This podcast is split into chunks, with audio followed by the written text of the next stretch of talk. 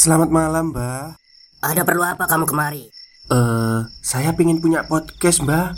Biar pacar saya makin cinta sama saya. Loh, loh, loh. Mau bikin podcast kok tanya dukun? Sekarang kamu download aplikasi Anchor.fm. Di situ kamu bisa buat podcast gratis dan podcast kamu bisa didistribusikan ke platform mana pun. Dan di aplikasi atau website Anchor.fm juga terdapat fitur-fitur yang memudahkan kamu untuk membuat podcast. Oh, gitu ya, Mbak. Kalau gitu, saya boleh minta password wifi-nya, Mbak. Buat apa? Buat download Anchor.fm, Mbak.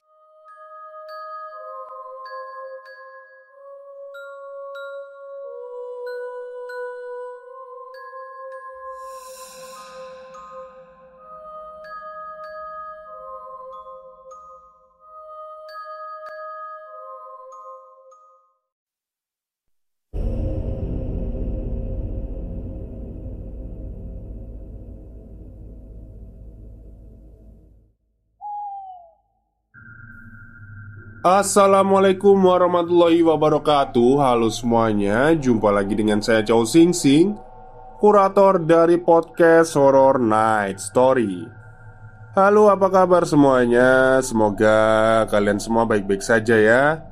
Dan seperti biasanya pada siang hari ini Saya kembali Dan akan menghadirkan sebuah kisah mistis untuk kalian semua Kisah mistis kali ini saya datangkan dari tweet twitternya Mas Indrawan.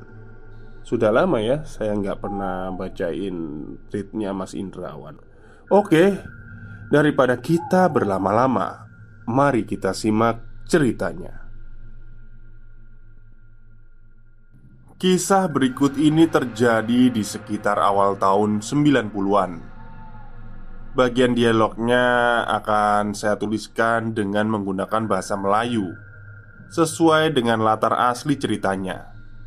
Namun Tanpa saya cantumin terjemahan Karena Masih bisa dipahami dengan mudah. Nama tokoh yang bersangkutan dan tempat seperti biasa akan saya samarkan Demi kenyamanan bersama. Dan Seperti biasa Mari kita ramein. Oke. Matahari semakin terbenam di ufuknya pada senja hari itu. Perlahan tapi pasti Langit yang kian menggelap Menggantikan terang memasuki waktu malam. Jamaah yang hanya sekian orang Meninggalkan surau tua itu Setelah selesai sholat maghrib. Ismail kecil masih betah berdiam diri di sana, di dekat kertak reot yang letaknya di sebelah surau. Matanya sedang tertuju pada sesuatu yang ada di kertak yang telah terbengkalai di situ. Warna langit semakin meremang, tapi penglihatannya masih dapat memperhatikan. Cukup jelas bahwa ada seorang wanita di sana Bocah kecil itu merasa aneh. Di satu sisi, ia penasaran dengan sosok wanita itu. Entah kenapa, rasa-rasanya ia pernah bertemu atau mengenalinya. Sementara di sisi hatinya yang lain, ia ragu bahwa ia kenal dengannya. Perempuan yang tengah mandi pada jam tak wajar tersebut Sepertinya sadar kalau Ismail sedang sibuk memperhatikannya. Dengan gerakan pelan, ia menolehkan wajahnya ke tempat Ismail yang sendirian itu. Tak ada penerangan sama sekali di situ, tapi Ismail melihat wanita itu melambai-lambaikan tangannya. Ismail merasa dipanggil. Sesaat ia ragu untuk menghampiri Walau sebenarnya ingin sekali ia menemui perempuan itu. Ismail, sini sini. Bisik wanita itu agar Ismail mau mendekat. Seperti hilang kesadaran, pelan-pelan Ismail berjalan maju menuju orang yang memanggilnya itu. Ketika kakinya menginjak ujung gertak, ada tangan yang merangkul erat baunya. Mau ngape kau? Sergah lelaki tua itu Ismail tergagap ketika tahu-tahu ia sudah dirangkul oleh Wak Busran, nama lelaki tua itu. Ismail berpaling ke tempat ia dipanggil perempuan barusan. Barulah ia sadar ternyata tidak ada orang lain di situ selain dia dan Wak Busran. Wanita yang tadinya mandi di situ telah menghilang dalam sekejap. Hanya lenggang dan sepi mencekam yang terasa menggigit di tepi sungai tersebut. Ismail tak mengerti. Tiba-tiba ia jadi ketakutan sendiri. Dari tade aku perhatikan kau melamun jak di sini. Lalu kau mau nyebor pula ke dalam sungai itu. Kau nih cari penyakit ke apa? Wak Busran menegur lagi. Kula kalau udah habis sholat maghrib Cepat-cepat pergi balik. Jam segini jamnya jin pada keliaran. Kau bisa kesambet. Ismail hanya bisa mengangguk mendengar nasihat Wak Busran. Ia pun mematuhi perintahnya Dan segera berlari pulang ke rumahnya. Maaf ya, bahasa Melayu saya agak kacau Kejadian malam kemarin masih membekas di kepala Ismail Perasaannya memang berkata Ia seakan kenal dengan si wanita yang ia temui itu Tapi ia tak mampu mengingat siapa dan kapan ia pernah melihatnya sebelum ini. Selepas beberapa hari berlalu, akhirnya ia melupakan kejadian aneh itu. Sore harinya, gerimis membasahi langit tanpa henti hingga petang tiba. Berbekal sebuah payung hitam yang lusuh, Ismail pergi berjalan ke surau satu-satunya di kampung pinggiran sungai itu. Ketika hendak pulang, setelah ia sholat maghrib, lagi-lagi langkahnya berhenti persis di dekat gertak yang sama seperti sebelumnya. Dan si wanita yang kemarin ia lihat juga ada di sana. Seutas senyum mengembang di pipinya, tatkala ia melihat Ismail. Tangannya melambai lagi memanggil-manggil si bocah agar mau mendekat. Ismail ingin sekali menemuinya untuk memastikan siapa sebenarnya sosok familiar itu. Payung lusuhnya terlepas dari pegangan. Tak ia hiraukan tubuhnya yang ceking itu basah bermandikan air hujan. Dihampirinya wanita yang berdiri di ujung gertak itu di tengah derai gerimis, sayup-sayup Ismail mendengar suara tawanya yang bernada mengerikan. Ismail menatap dengan pandangan kosong serta mulut yang membisu. Tanpa ia sadari, ia telah berjalan hingga di ujung. Si wanita mengulurkan tangannya untuk meraih Ismail yang berjarak semakin dekat dengannya.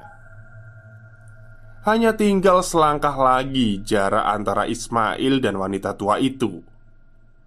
Akhirnya ia dapat melihat wajah sosok yang ada di depannya sekarang. Ismail terkejut setengah mati. "Emak," pekiknya lantang. Jantungnya nyaris copot saat menyaksikan ibunya sedang berada di hadapannya saat ini. Pantas saja ia merasa kenal dan tahu sosok orang tersebut. Namun di detik berikutnya Ismail merinding dan merasakan ketakutan yang sangat luar biasa Karena ia tahu Jika sosok ini bukanlah sosok ibu yang sesungguhnya Mana mungkin ibu bisa di sini Sedangkan beliau sudah meninggal lebih dari setahun yang lalu Perempuan yang menyerupai ibu Ismail itu menyeringai lebar Wajahnya jadi begitu menakutkan Suara tawanya semakin keras keluar dari mulutnya yang lebar. Ia berhasil menggiring calon korbannya masuk ke dalam perangkap. Ismail hendak berlari. Sayang, geraknya masih kalah cepat dengan makhluk berwujud ibunya itu. Jari-jarinya yang berkuku runcing menancap kemudian mencengkram pergelangan kaki Ismail Hingga bocah malang itu tersungkur dengan keras Ismail memekik kesakitan tanpa memberi kesempatan untuk bangkit. Si wanita itu lalu menarik paksa tubuh Ismail agar segera masuk ke dalam sungai. Ismail meraung-raung keras, dikuasai rasa takut. Ia sadari bahwa nyawanya berada dalam mara bahaya. Namun, sekuat apa pun ia menjerit, tetap saja tak ada orang yang mendengarnya. Lokasi surau itu sepi, tidak ada siapa pun di sana. Si wanita berhasil menjatuhkan tubuh Ismail hingga ia tercebur ke dalam sungai yang gelap. Tenaganya mulai melemah dengan susah payah ia masih berupaya menjaga dirinya agar tidak tenggelam. Dua tangannya menggapai-gapai permukaan air, namun sekonyong-konyong perempuan tadi membenamkan lagi tubuh Ismail untuk masuk jauh lebih dalam lagi. Ia terkekeh kegirangan. Ismail sudah tak sanggup untuk bertahan lagi. Bagaimanapun, Tenaganya kalah jauh dengan tenaga yang dimiliki wanita misterius itu. Tubuhnya makin melemah. Ia lemas berada lama di dalam air. Ia tak sanggup lagi menarik nafas. Pandangannya pun menggelap. Matilah aku, batin Ismail. Di saat genting itu muncul sosok lain yang sekuat tenaga mencoba mengangkat dan mengeluarkan Ismail dari dalam air. Allah Akbar! Pekik orang itu yang ternyata adalah Wak Busran. Kepayahan ia membopong Ismail menjauh dari gertak Tempat ia terjebur tadi. Bangun nak, bangun! Ya Allah Rinti Wak Busran kepada Ismail yang tak sadarkan diri Susah payah ia berusaha menyadarkan Ismail ia tak ingin sesuatu yang buruk menimpa bocah malang itu. Ismail pun terbatuk-batuk dari mulutnya menyembur air yang tadi menyumbat kerongkongannya. Ia selamat. Ismail berhasil lolos dari maut yang hampir membuatnya tewas tenggelam di sungai yang dalam itu.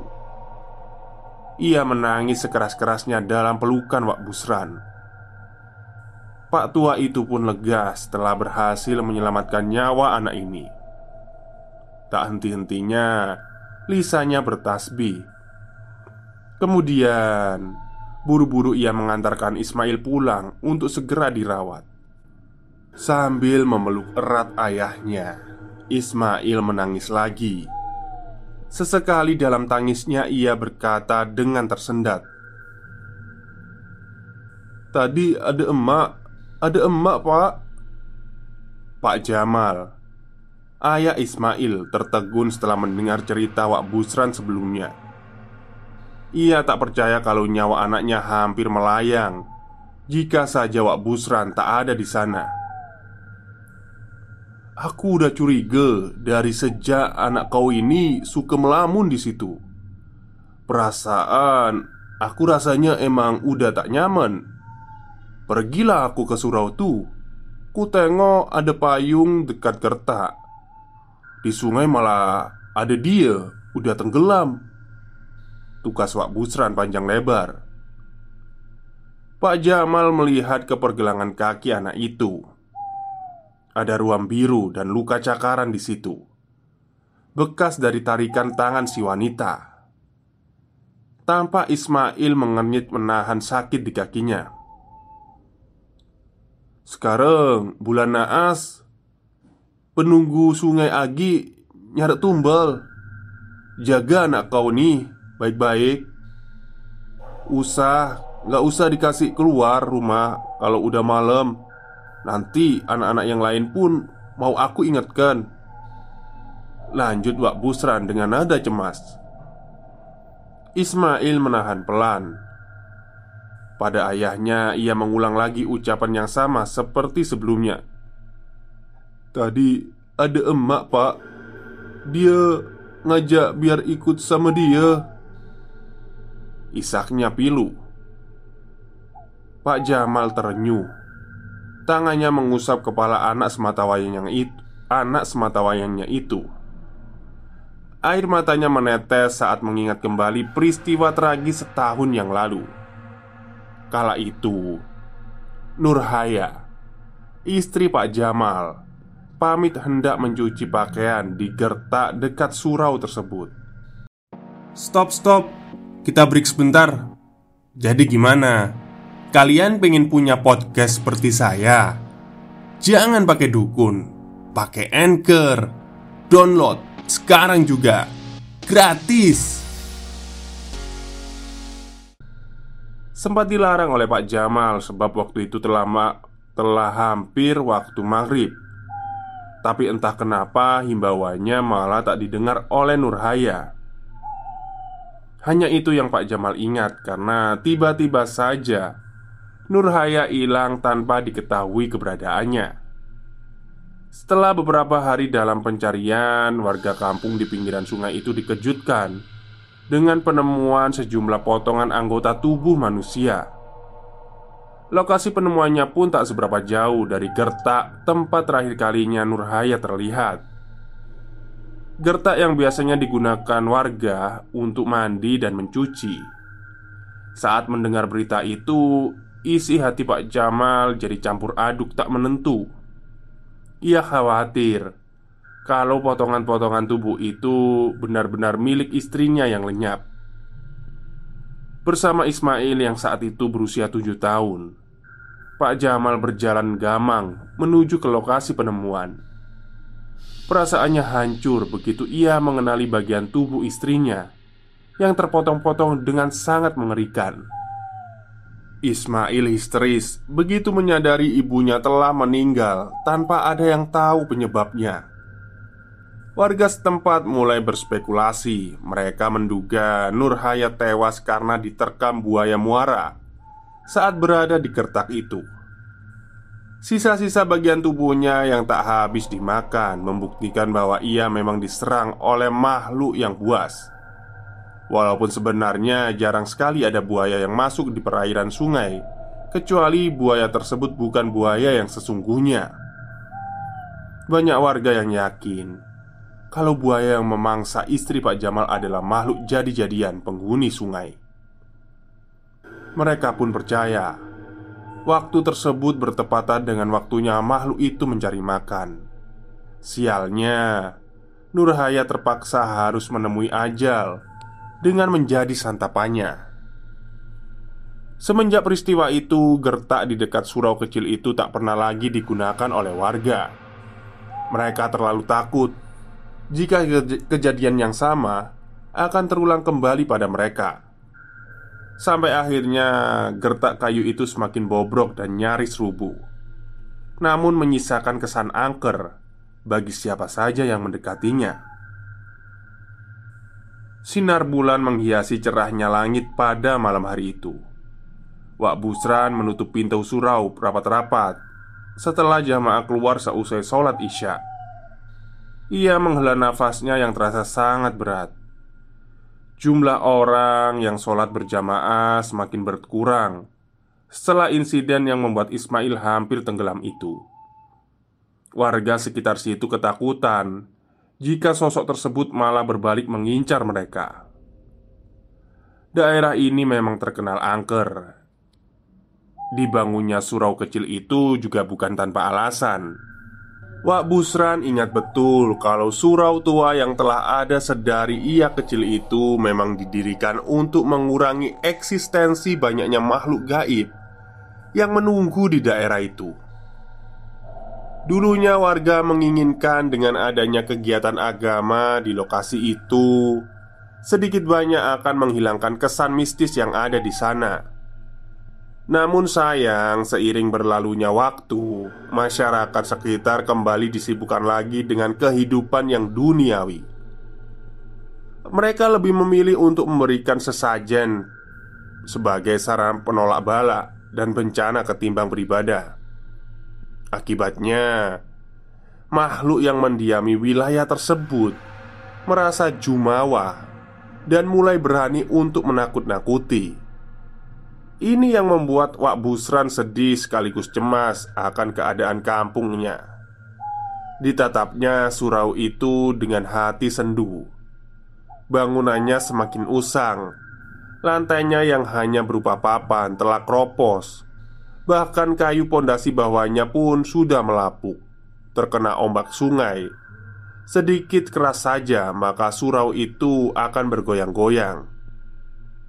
Wak Busran berjalan hendak pulang, namun ia menghentikan langkah kakinya Matanya terfokus pada sesuatu yang ada di gertak di mana ia menolong Ismail beberapa waktu yang lalu.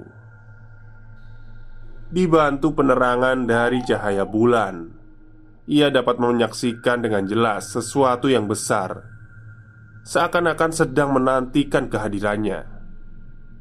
Seekor buaya berukuran tak lazim, tengah menatapnya tajam Pandangannya terlihat menakutkan. Makhluk tersebut memiliki tubuh panjang dengan kulit keseluruhan berwarna putih, disertai moncong dan rahang yang kuat yang siap untuk mengoyak mangsanya. Astagfirullah, desis Wak Busran. Ia tak bergeming menyaksikan penampakan hewan ganjil di depannya itu. Keringat dinginnya mulai mengalir Bulu kuduknya merinding hebat Ia teringat Cerita warga yang mendiami wilayah sungai terdahulu Mengaku pernah melihat kemunculan seekor buaya putih Di perairan tersebut Namun Ia yakin Buaya yang dimaksud merupakan jelmaan dari makhluk gaib penunggu sungai ini Sosok yang sebenarnya jahat dan kejam serta tak segan meminta nyawa manusia sebagai tumbal. Sekarang Wak Busran melihat makhluk tersebut dengan mata kepalanya sendiri. Mungkin makhluk ini yang dulu memangsa Nurhaya dan mungkin dia juga yang menyaruh sebagai dirinya untuk membunuh Ismail. Sepertinya ia tak terima dan marah karena Wak Busran menggagalkan rencananya tempo hari. Sorotan mata si makhluk masih tertuju lurus ke arah Wak Busran. Lelaki tua tersebut terdiam dan tak sanggup untuk bergerak. Ia telah pasrah jika buaya jadi-jadian itu mau menerkamnya. Tapi jika ia masih diberi kesempatan untuk hidup, maka ia akan berusaha untuk melawan semampunya. Waktu berjalan sangat lambat. Saat mereka berdua saling berhadapan-hadapan, buaya besar itu mengeluarkan suara seperti mengeram. Kemudian ia bergerak perlahan. Wak Busran semakin panik. Ia ingin lari dari situ, tapi timbul rasa tak mau kalah dari gertakan makhluk itu. Bagaimanapun caranya, ia akan melawan. Tiba-tiba saja si buaya berpaling dari Wak Busran yang tampak penuh tekad. Kemudian ia menceburkan lagi dirinya ke sungai hingga ia menghilang di telan kegelapan malam. Setelah kepergian makhluk tadi, lemaslah kedua tungkai kaki Wak Busran. Alhamdulillah, desahnya. Setelah tadi ia dipenuhi rasa takut yang teramat sangat ia lolos dari maut yang baru saja mengintai. Besok mau kubongkar gertak terkutuk itu. Semoga nanti kejadian macam ini tak terulang lagi. Tukas Wak Busran. Ia pun melanjutkan perjalanannya menuju rumah. Peristiwa aneh yang ia alami barusan akan selalu membekas di ingatannya. Surau kecil di pinggir sungai itu pun menjadi saksi bisu atas pertemuan mengerikan antara Wak Busran dengan sosok buaya putih untuk yang pertama dan yang terakhir kali hingga di penghujung usianya. Sekian cerita untuk siang ini. Selesailah sudah untuk cerita ini. Sampai jumpa di kisah lagi yang selanjutnya. Good night and sleep tight. Oke, itulah akhir cerita dari tweet twitternya Mas Indrawan ya Tentang buaya putih. Ya, siapa tahu dia buaya albino kan? Tapi nggak tahu juga sih. Baik, mungkin itu saja untuk cerita pada siang hari ini. Kurang lebihnya saya mohon maaf. Wassalamualaikum warahmatullahi wabarakatuh